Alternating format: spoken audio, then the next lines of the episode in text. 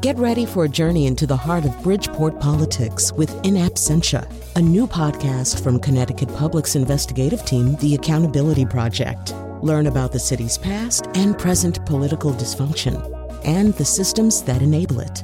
Tune in wherever you get your podcasts. Funding provided by Robert Yeager and the Tau Foundation. What's that smell that brings you back to childhood? The smell of tomato plants. The scent of burning wood. The smell of Christmas candles. It's coffee.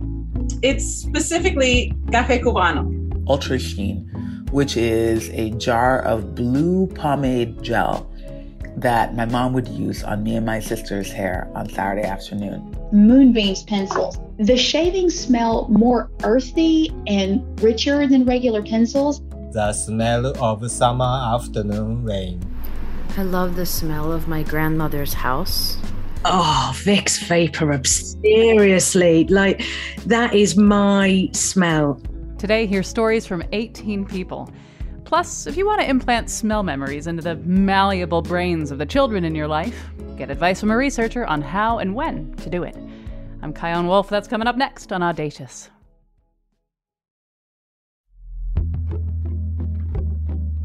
From Connecticut Public Radio in Hartford, this is Audacious. I'm Chion Wolf. Here's the deal. My favorite death doula, Alua Arthur, who was also the very first guest on Audacious, recently posted this quote by the poet Atticus. Here he is, reading it. Have you ever smelled a smell and it instantly brings you back to a happy moment from your childhood? I hope that's what death is just sitting on a cloud, smelling old smells. And you know how we roll here at Audacious. We see something like that and we think, huh, wouldn't it be cool to do a whole show featuring people talking about their reaction to the idea of what smell brings you back to childhood? Whether it's something you'd want to smell for the rest of eternity, suspended on that puffy cloud, or if it's something that hurts to think of. What is that smell? Mine is the sweet baby powder smell of my Cabbage Patch doll, Denise. And I don't want to talk too much because this hour you're going to hear from 18 people answering that very question, including Alua Arthur and the poet Atticus. And not only people who grew up in Connecticut, but also people who spent their childhoods in Africa or Asia. First, though, I wanted to chat with someone who thinks about smells and their connection with memory. Dr. Angharad Rudkin is a child clinical psychologist in the United Kingdom. She was part of a UK research study that surveyed people about what smells bring them back to childhood. A few things at the top of that list fresh cut grass, crayons, and Play Doh. But what other smells stood out for her? There were other smells that were so personal and that can be perfume. It can be the smell of your granny's house, um, or the the smell of the school building, and then smells to do with care as well. So that kind of smell of creams that you put on you, or ointments, or medicines, things that you know involved with care for you, um, they were quite warmly thought about as well. Yeah, like calamine or Vicks VapoRub. Oh, Vicks Vapor. Seriously, like that is my smell.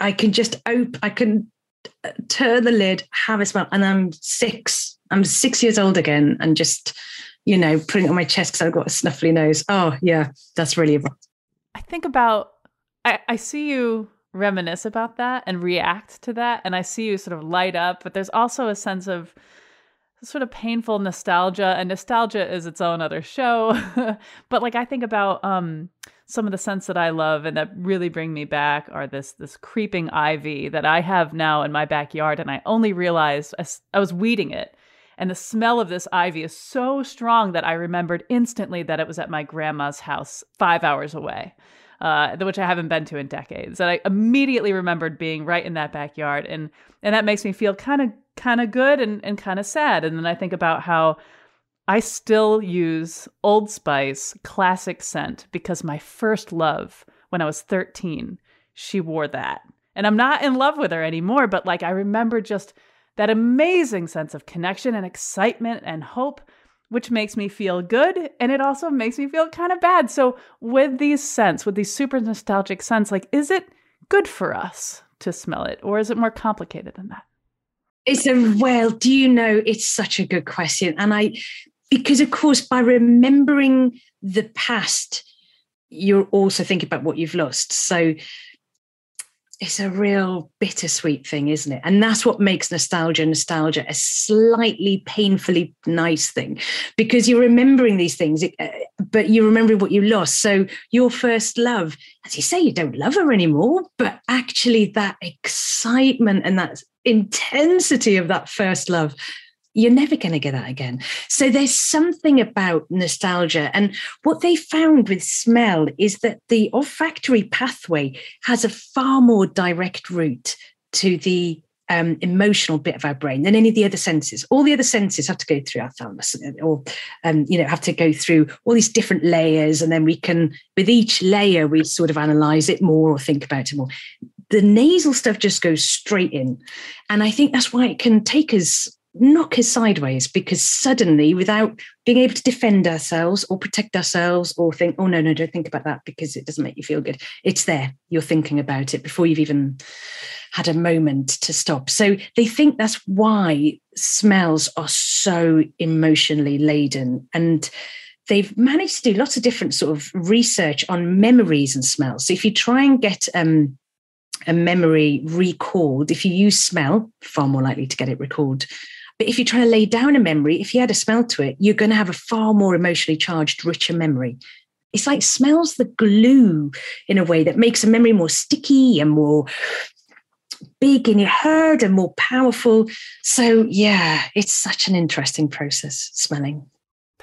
That's wild because you're right. I think about you know that the songs that can bring us back or we'd look at a picture and we're transported like it works.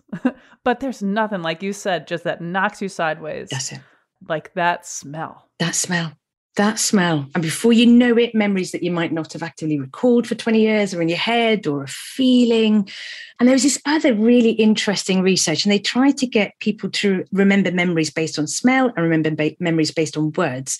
And what they found was smell memories are far more uh, frequent from when you're 10 and under. So if you're using smells to access memories, you're far more likely to get memories from when you were 10 years old or under.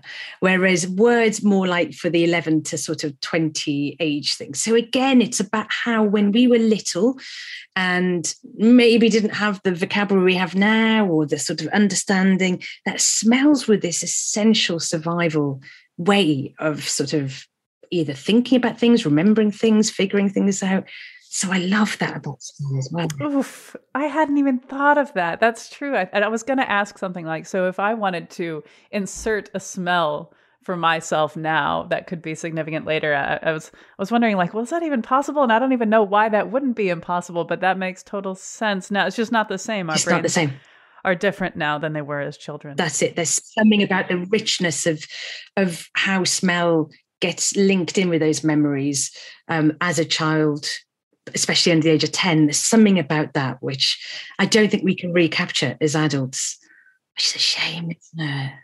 At the same time, you know, we're talking about nostalgia, and for the most part, these these scents bring us back and it's pleasant enough. But you work with children who are going through some hard stuff, have been through hard stuff, and are are still forming their brains. And so is it the case that sometimes scents can be torture for some of the people you're working with? Yeah, absolutely. It's that flip side of the fact that smells can take us so quickly back to somebody, somewhere, something. If it's a nice, cuddly granny, wonderful. If it's a traumatic memory in a traumatic situation or whatever, it's not so wonderful. So um, there's a lot of work in sort of PTSD, post traumatic stress disorder, looking at these flashbacks and what triggers them. And so they could be just sound, but also just the whiff of something or somebody, and how that can suddenly take you back to a situation where you were helpless, out of control, scared. But we can use that in therapy. So now, as we're getting to know more and more and more about the power of smells, we can start very carefully in an evidence based way, bringing those into therapy to either trigger memories that you can then work with or to kind of review memories and re-script them. And yes, you were helpless and out of control, but now you are a strong adult. And, you know, what difference does that make? So, so, so yes, because they're so emotionally charged, um, smells and smell memories. And because it has that direct link to that amygdala, then it could be quite intense for the difficult memories as well as for the nice, positive, happy memories. And I think that it could also serve as a protective thing. Like if someone's been in your house and you're like, mm, I smell, I smell some, was somebody here? Like, is somebody here? That's not nothing. That's a feature. Well, definitely. It's like Jack and the Beanstalk, you know, when Fee Fi Fo Fum, I smell the smell of an Englishman. It's like somebody's been up here. um, and I think it is a real survival sense. I think our sense of smell is absolutely crucial to our survival. And what's interesting is the research that looks at people when they lose their sense of smell and what that means for their emotions. So, for example, they looked at people who score higher on scales of depression and their sort of lack of smell or kind of where they are with the smell, and those who have less sense of smell have higher depression. There's something linked in that. And again, in that sort of emotional sense relationship where if you can't smell, A, you're not sort of being able to access the world in that sort of more sense based way.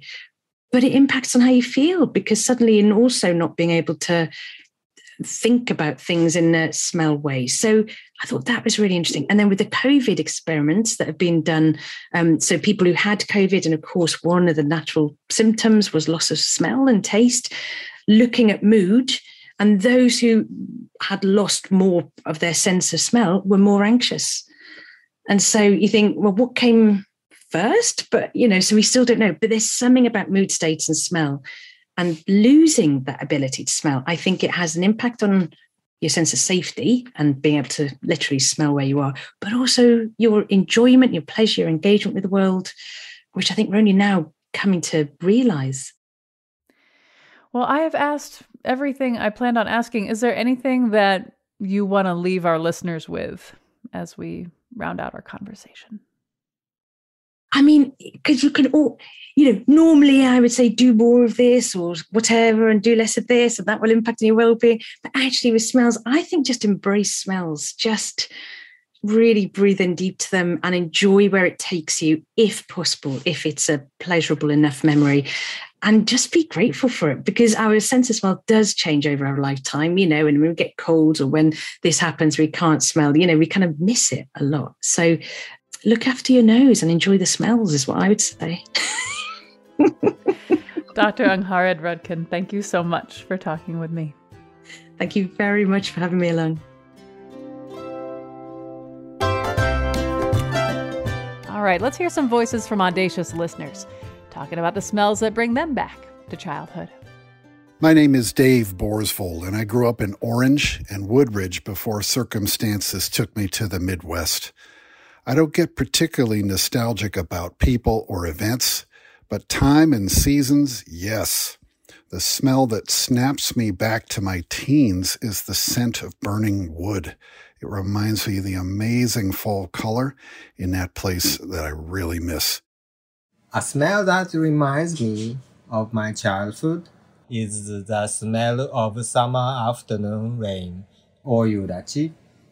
In Japan, our summer vacation is the longest break from school, and sometimes in the afternoons you could smell the rain beginning to fall. Even today, that smell reminds me of my childhood and those summers. A smell that always takes me back to my childhood is the smell of tomato plants, the leaves, and the smell of the fresh picked tomato. I remember them growing on uh, tomato plants outside the philosophy building in Blacksburg, Virginia, at Virginia Tech. And I remember meeting the people there. Some of them would be scholars who would uh, work with my father for many years afterwards and shape my life in subtle ways. And uh, even though I only lived there for a year, eh, that building and that smell reminds me of things that would uh, kind of dominate my life for the next 10 years. Cigarettes and coffee. Not separately, only together. So if I smell coffee, like someone's drinking it or brewing it, especially brewing it. And also, there's like cigarette smoke. It is like a complete vasovagal reaction. And it brings me right back to childhood and all of its traumas. I grew up on the Upper West Side of Manhattan.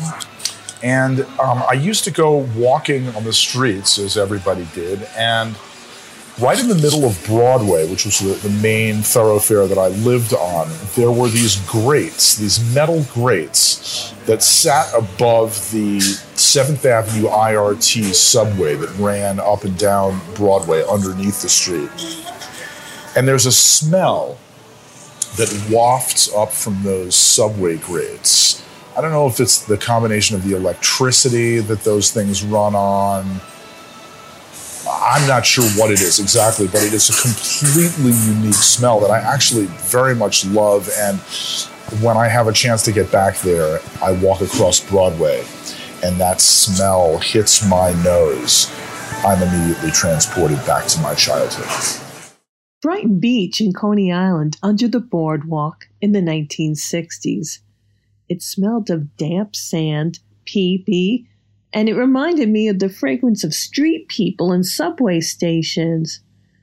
There were two paths from the city sidewalk to the sand. The path under the boardwalk had no steps. My mom, myself, and my two sisters had so much to carry.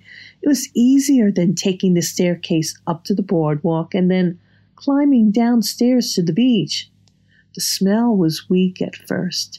As it got stronger, I felt like the smell would get stuck in my nose for the whole day and it would make me puke. That happened, Mommy wouldn't let me go in the water. I held my breath as long as I could. When I just had to breathe, it was weak again. Then there was just fresh, salty air that smelled like sunshine and Coppertone suntan lotion. I forgot about the boardwalk smell until it was time to go home and we had to walk under it to leave the beach. I filled my lungs with the salty beach air to lessen how much stinky air went inside my nose. I felt proud that I learned how to breathe and how not to breathe under the boardwalk all on my own. You heard the voices of Dave Borsfold from Mentor, Ohio, Higuchi Naoki from Osaka, Japan, Levi Lamaski from West Hartford, Brianne Dicio from Waterford, Matthew from Ecuador, and Nina Lasiga from Stratford. When we get back, more thoughts on what scents bring you back to childhood. I'm Chion Wolf. This is Audacious. Stay with me.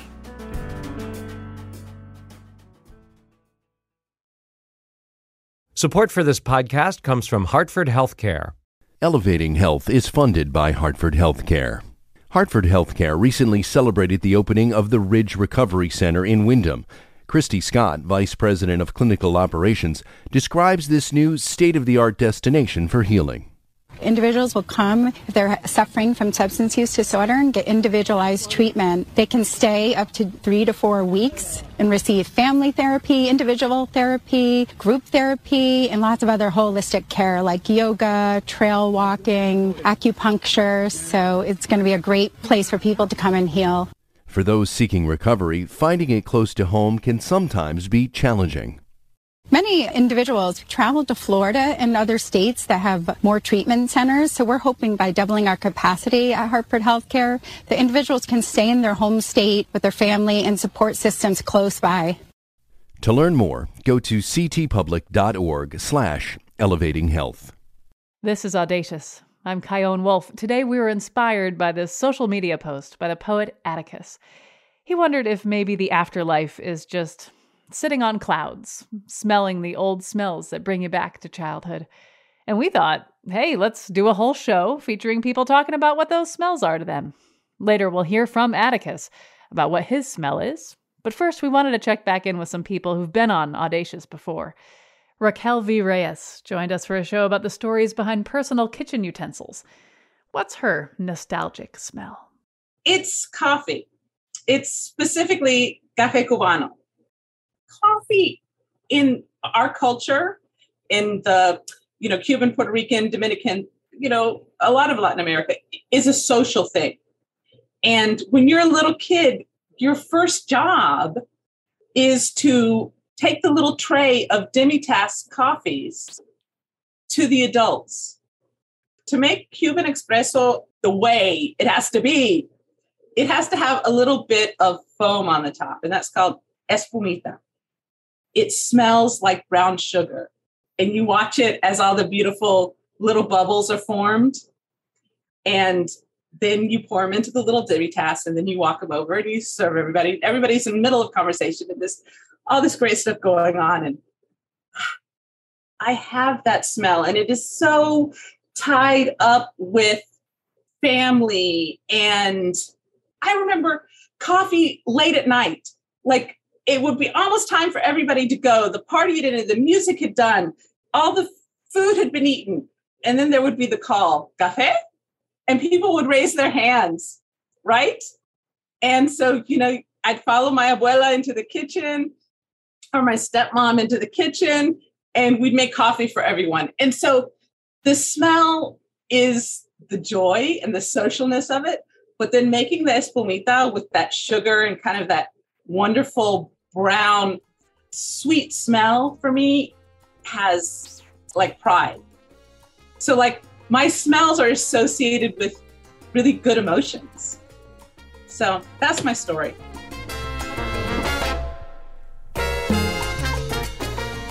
Raquel V. Reyes is an author whose book, Calypso Corpses and Cooking, just came out on October 11th, and you can see a video of how she makes Cafe Cubano at our website, ctpublic.org slash audacious. Next up, we reunited with Onel Agosa. He was a native of Benin, Africa, joining us at the time from Montreal, Canada. We were doing a show about what it's like being part of a diaspora. This time he joined us from South Africa, and these are the smells he wanted to tell us about. In Benin, I think the one that I remember the most is the kind of Saturday afternoon um, at my grandmother's. So my grandmother has um, the sea right behind her house. Um, so we'd spend the whole afternoon walking around collecting shellfish. And you'd get, obviously, as a kid, you go in the water, get dirty, and then you just have all of this salted smell, you know, kind of of the sea and the wind, and kind of you know it when the sea is right around the corner. And what I would love most is we get back home and then we'd shower. But the thing is, we didn't have kind of hot water right away available. So you actually had to boil some water and then add some cold water to make it like lukewarm. And every time I would have those afternoon showers, it was just like God was like kissing me type of thing. Because number one, you're getting clean, but it's like all of the smell of the sea is just coming all the way back to you. And then after that, you walk around the neighborhood and it's like it's been a hot afternoon. Everyone is waking up. And one thing that you'll see often in Benin in West Africa is just all of those food stands. It's kind of snack time and people are grilling donuts, grilling meats. Like we have a lot of barbecue on the side of the road. And it's just all of those smells kind of just for me remind me of, of those afternoon with grandma. And just like it's home, you know, it's, it's all of those afternoon smells of kind of just the neighborhood coming back to life after a brief pause in the afternoon. But that that the number one smell that reminds me of my childhood in Benin. And the second one, which is more Canada, was actually when I discovered winter for the first time and how cold it was. um, my favorite smell is you know either coming back home or coming back to even like a cottage and just wood fire um, when it's minus 25, minus 30 outside, and you can just smell the wood and the fire, and there's a pot of soup, and the soup just have the smell all over the house. And all you know you have to do is just take off your clothes, go for a warm shower, and then just sit with a blanket, eat your soup, and just enjoy the smell. That's the second best thing that can happen. Those wind, I don't like winter that much, but creating that moment is something that I will continue to do for many years.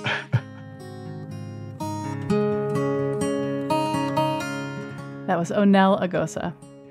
Tanya Ko Hong was also part of our show about being part of a diaspora. She moved to the US from Korea when she was 18, and now she teaches poetry in New York. Here are her thoughts on scents that matter to her.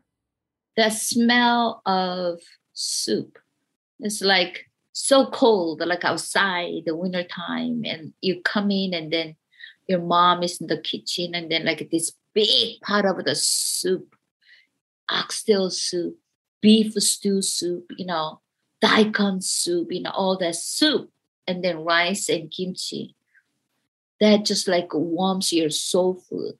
And my dad was cooking for us, even though like I was 18, he's still like, okay, because we didn't learn how to cook. And then he was like a fifth feed us. So then like the oxtail was very cheap in the United States at the time at Rob's, you know, like, and then he he got two packs, and then I said, "Oh, it looks gross. I'm not gonna eat it." But you know, later on, when my dad passed away, then I'm making oxtail soup and thinking of him. But the broth that we make all different kind, you know, and then on the street, fish cake soup, and you eat it with the tteokbokki because his tteokbokki is so spicy can you see that my mouth is full? I know I haven't had anything to eat yet, and this is very painful for me. But keep going, uh, Tanya. Keep going. Like, it's just like amazing. And I was stopped eating Korean food when I was learning English when I was like early 20s. I said like I'm gonna stop eating Korean. I'm gonna stop talking Korean, you know, because I wanted to assimilate it. Like I want to talk with like Korean, you know, all that kind of stuff. So I do that. And now I feel like the season is like in New York City, it's like totally similar to Korea. And I am more craving for the food that I used to eat in Korea and the rice. Oh my God. I just die for it. Simple, ancient, right? Too. I wonder how much some of these foods and the smells of them bring us back to dare I say, dare I say, earlier lifetimes or our ancestors. It's that smell that connects us way back. Oh, it does. It just like it does so uh, right back, especially, you know, even the um, sesame seed leaves. Oh my God. Just so good. And kimchi soup. It just like so good. And then for foreigners, they could smell like oh, that is like just too much fishy smell or too much awkward smell. It's not chocolate cookie smell, right? But you love it. Yeah. When you talk about the foods that bring you back to your childhood, to being a teenager, hmm. is there a way that you can talk about what that feeling is? Oh, that is interesting. Yeah, the feeling is the loss of feeling. My mom died in a heart attack in Korea, so we flew back. The food is very important in Korean people, so that even funeral that you feed the people after they come and then they drive everybody's graveyard and we bury our mom and everybody goes to this restaurant or in the graveyard there's already have the restaurant system so i'm not sure but i we eat there. And they served daikon soup every time even since now that when i um eating daikon soup i never forget the moment that i had the daikon soup because i was so sad. And then I said, I'm not gonna eat it. But when I was taste like you know the one soup, it was so good. I just buried my mom. And soup and chili sauce is so good. So even like my mom passed away about 27 years now. But um still I never can separate it. So whenever I have daikon soup, I always remember my mom. And it is a loss, but yet is nurturing because all this soup, the food brings joy and then like a loss. But I think somehow nurture me again.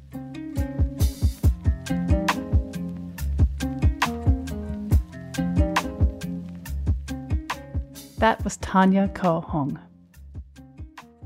Last time I talked with Isaiah Harrington was in 2020 for a series called Us in the Time of Coronavirus. He was eight years old back then, but he's 10 now, and I had to know what scent brought this kid back to well, the earlier part of his childhood. Okay, this scent still does bring me back to my childhood. The smell of Christmas candles and the special Avery sodas that we get every year. Wait, tell me about these sodas for people who don't know. Okay. There's so many different flavors. Okay, with uh when COVID first happened, they made a COVID soda. Well, what did it taste like? What did it look like? Uh It was green Ah, sure, yeah. and it didn't taste that bad. But Avery, they make these different sodas for every year. And they have uni- unicorn yak, which is actually like really good. Can we go back to the Christmas candles? Yeah. When I smell those candles, they just they just bring me back to all those good times I have and those current good times I'm gonna have with my family during Christmas or anytime near Christmas. Because me and my mom, we usually start Christmas maybe like a few days early. If you could choose one scent to be in one candle for all time, what would that scent be? I'd probably have to mix a whole bunch of very good senses of my family. So they'll always be there with me when I'm sad or mad or alone. I can always just sniff the candle and my family, they're right there. When you feel sad, what are some ways that you kind of inch out of it? What do you do? When I'm sad, first thing I want to do is I want to make sure I'm comfortable where I am. Make sure I feel relaxed. And make sure I'm also relaxed and comfortable with the people I'm around and where I am. And then think of your family for at least a few minutes. And then any opportunity to no longer be sad and just be happy, take it. Smell a candle. Yeah. Isaiah Harrington, thank you so much for talking with me. Welcome. We heard from some of our listeners too, and a lot of them, understandably, were reminded of their parents or grandparents. Well, Mama always tried to plant a dogwood plant. In the neighborhood, doggies would pee on it and kill her flowers, you don't kill the bush. But while it had flowers, it smelled good. What does it smell like? It's a mild aroma. It, it's not real strong like a rose. It's not like a rose. I love the smell of my grandmother's house and the baking she used to do. When she passed, I noticed that her kitchen towels smelled like her house and her baking. And so I took them and I put them in a Tupperware container so I could always smell them. And to this day, years later, when I open that Tupperware container, I'm still right back in that house with her cookies and her Christmas trays. It's fantastic. My smell memory that brings me back is from childhood, and it's the smell of my grandparents' house in Fairfield. It was must have been the detergent she used, or the cedar chest, or I don't know what it was, but the sheets smelled like home. And when my grandparents passed away, I kept a pair in a Ziploc bag, and every once in a while I take it out to smell it and remember the love and the food and the hugging and everything that came along with being at my grandparents' house. Growing up in a military family and traveling around the world, I often return to a very small house in southern Wisconsin to find my grandmother in the kitchen cooking up her famous roast beef, Yorkshire pudding, Brussels sprouts, mashed potatoes, just a whole feast for us at holiday times, special occasions, and beyond. This was the meal that everybody wanted to have. And this would be my, you know, last meal on earth suggestion would be this specific meal. She unfortunately got very sick very quickly, and she passed in 2007. Um, and she kind of held this family secret about how to make this Yorkshire pudding just the way everyone in the family loved it. Things on the internet and different recipes out there. I've tried uh, with my wife several times to make all different kinds of variations on how to recreate that smell, how to recreate that experience. Uh, no matter what we've done, uh, we haven't succeeded in, in, in creating it exactly how she did. So that smell, that feeling, uh, I feel is lost forever, and I'm still chasing that smell.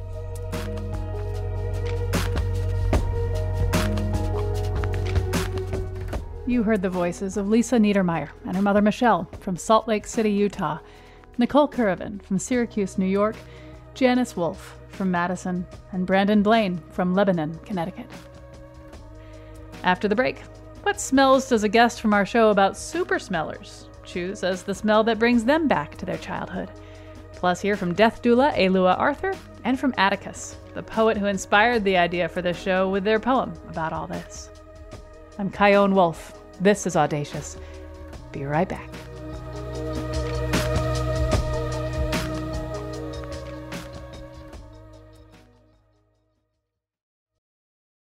You're listening to the new investigative reporting podcast, In Absentia, which means you're interested in getting to the facts and uncovering the truth. If you'd like to help us continue our investigative work, consider making a donation. Visit ctpublic.org slash tap support and contribute today. That's ctpublic.org slash TAP support. Thank you for being a part of the Accountability Project. If you've never donated to the station before, that's okay. Public radio is available to everyone for free. But we do rely on listener support from those who are able to give. So join the community of supporters for Public Media Giving Days. And thanks. Give now at ctpublic.org slash donate. This is Audacious. I'm Chion Wolf. Alua Arthur was the very first guest on Audacious for a show about being a death doula – and she recently posted this quote by the poet Atticus on social media Have you ever smelled a smell and it instantly brings you back to a happy moment from your childhood? I always love that. I hope that's what death is just sitting on a cloud, smelling old smells. This is what Alua sent us. When we posted the Atticus quote about smells that bring you back instantly from your childhood, immediately I thought of Ultra Sheen, which is a jar of blue pomade gel that my mom would use on me and my sister's hair on Saturday afternoon. There were four of us. She'd sit us down and do all of our hair in a row to get us ready for church on Sunday. That smell as an adult, I also associate with commitment and love and tenderness, even though uh, she wasn't so tender in doing the hair, but the tenderness, the care it takes to do the hair of four young black women every Saturday afternoon before we went to church on Sunday. I really hope that death reminds me of my mother's love and care and uh, how beautifully held I was as a child. That's all. Now you brought me to tears. Have a beautiful day.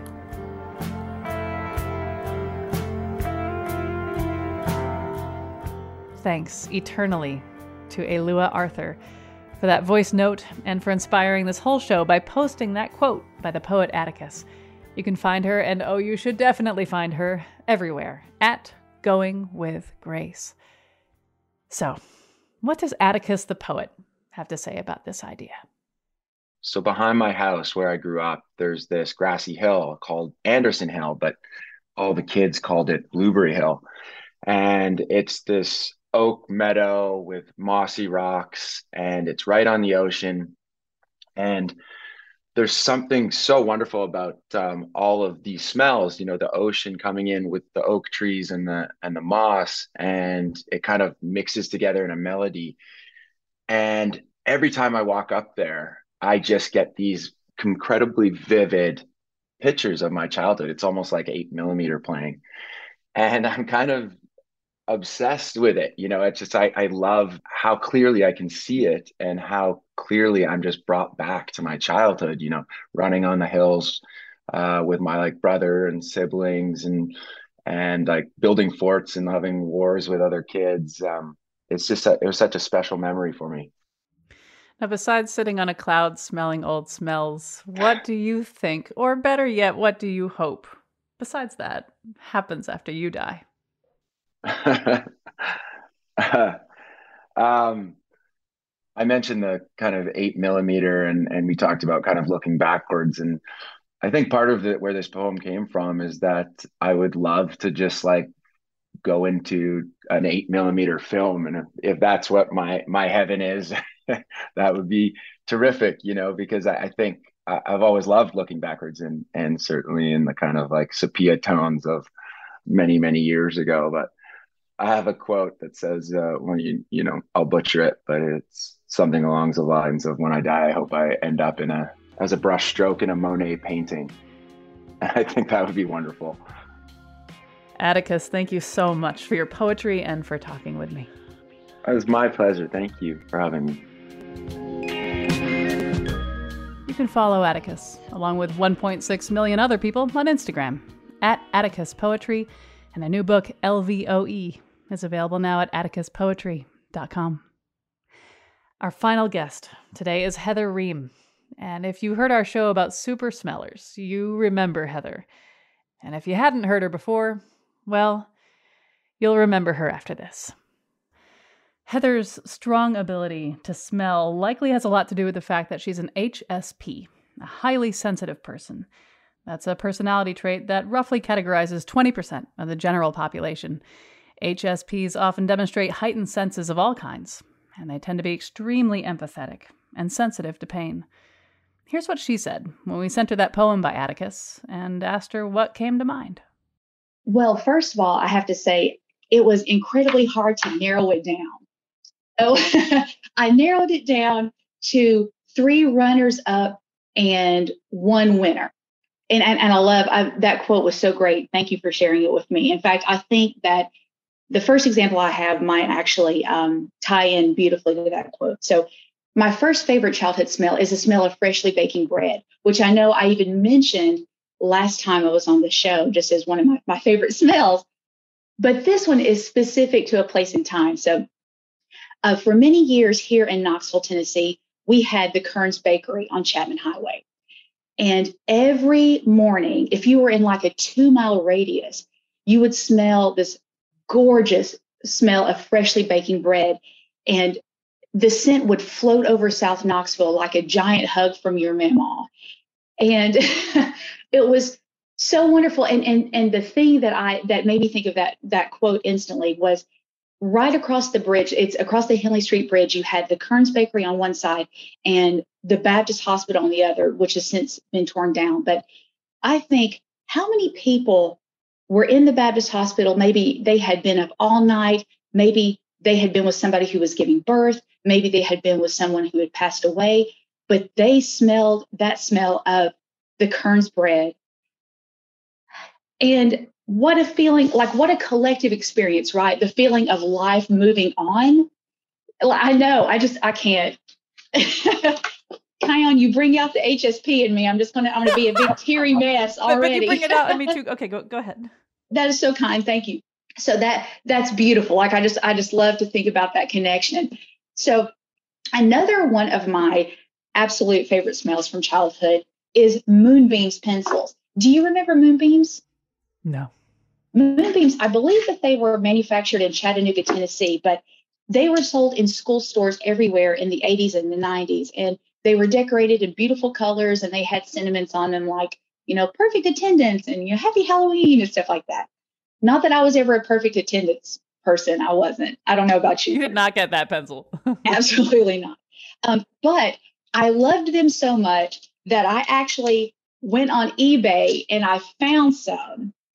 And I also installed a hand crank pencil sharpener in my storage area, like we had in school. No, it's I'm hardcore, hardcore about that. So you might be asking, so what's so special about moonbeams, right? Okay. So besides how pretty they are, the shavings smell more earthy and richer than regular pencils. And when I smell both the graphite and the shavings uh, simultaneously, there's kind of a spicy kick there, almost like a gunpowder tea, if you've ever had it. So, you know, I have this image of myself standing in line at the school pencil sharpener. You know, you're, you're sitting there, you're grinding your pencil, you're thinking about the day. And there's something about a freshly sharpened pencil that's a fresh start. It's um, fresh ideas. It just smelled like honest, good work. And it still does which is why I still use them. so my third runner up was, I guess, first runner up, I guess, if we're doing it. But I also loved the smell of the library. So here in the main branch here in Knoxville is called the Lawson McGhee branch. And the entire bottom floor was for, for the kids. And it had kid sized bathrooms and kid sized water fountains. And it was just perfect. But then as I got a little older and I grew into adolescence, I moved up to the second and the third floor is where the adult books were. And the stacks there have such a distinct smell. It's a little bit musty, but it's mostly like a stale cake donut. It's very sweet. It's a very sweet smell. And there's an atmospheric heaviness to the stacks. So it, the smell tends to surround you on all sides and you're just you're enveloped in the smell you've got the aroma and the silence of the books and it's just that insulation is just such a safe space and it was just such a safe place for me. And the library was one of my favorite places growing up and it actually reminded me of the church sanctuaries of my childhood. Both places were heavy with history. They were surrounded by infinite stories that were holy with possibility. So the library was where I learned about the world while I was waiting to be old enough to make my way into the world. Okay. So, Chion, I, am telling you now, I won't be able to make it through my favorite childhood smell without bursting into tears, but it's really important and I wanted to share it and I um, appreciate the opportunity. So, there's one smell from childhood that by far stands above the rest and that's the smell of being poor. And I would I would describe that smell as kind of like a mix of bacon and cigarettes. And that might smell great because you might be thinking, oh, like a diner at 2 a.m. where you and your friends are having a blast and you're chain smoking and you're having breakfast and you're talking about everything from capitalism to John Waters movies. But it's really more like reused grease from thousands of cheap fried meals that have soaked into your pores, and the smell of stale smoke that has yellowed the walls years before you moved in, plus the fresh smoke from your mom's pack of basic 100s. It smells like the two housing projects that I grew up in and the series of cramped apartments and the trailer we moved into after daddy died when I was 11. It smells like lack it smells like shame.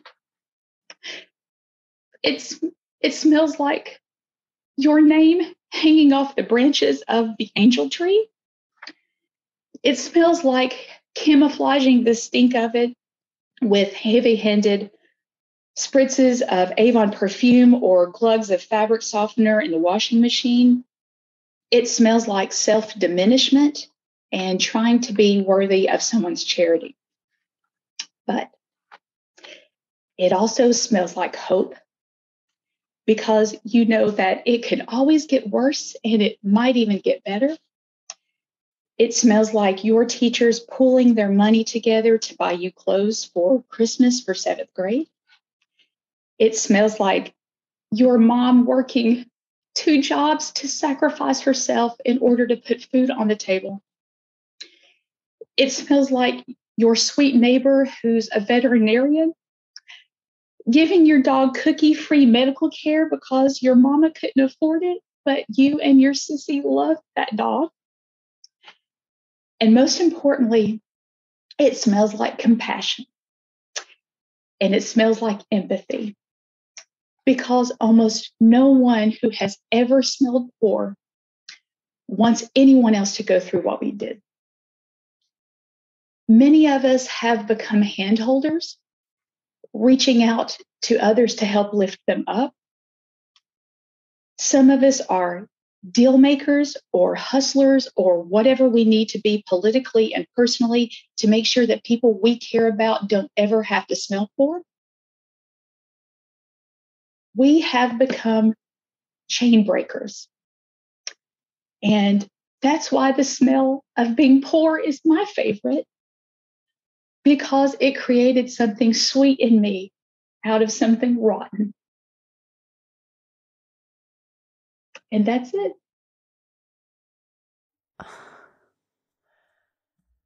I love you. I love you. You keep doing the good work, Chion. We've got to keep being the gentle and the loving voices out there. That's the only way we're going to get out of this. That's the only way we're going to break through and make it a better place for everybody. Thank you. You're welcome. Thank you. You can and oh, you should read every little thing she writes at Heather Ream. That's R E A M dot com. Audacious is always lovingly produced by me, Jessica Severin DeMartinez, and Katie Tolarski at Connecticut Public Radio in Hartford, with help from our interns, Jacob Gannon and Taylor Doyle. If you liked this crowdsourced episode, and I know you did, check out the other ones we did this way like the one about people's superstitions, definitions of forgiveness, and favorite kitchen items. There was even one where we featured 40, that's 40, 40 people talking about what they're angry about in an episode called Why You So Salty. Subscribe on whatever app your thumb reflexively goes to on your phone when you want to listen to a podcast. Send me your childhood sense, poetry, or whatever else is on your heart on the social medias at Chion Wolf, or you can send me an email at audacious at ctpublic.org. Thanks for listening.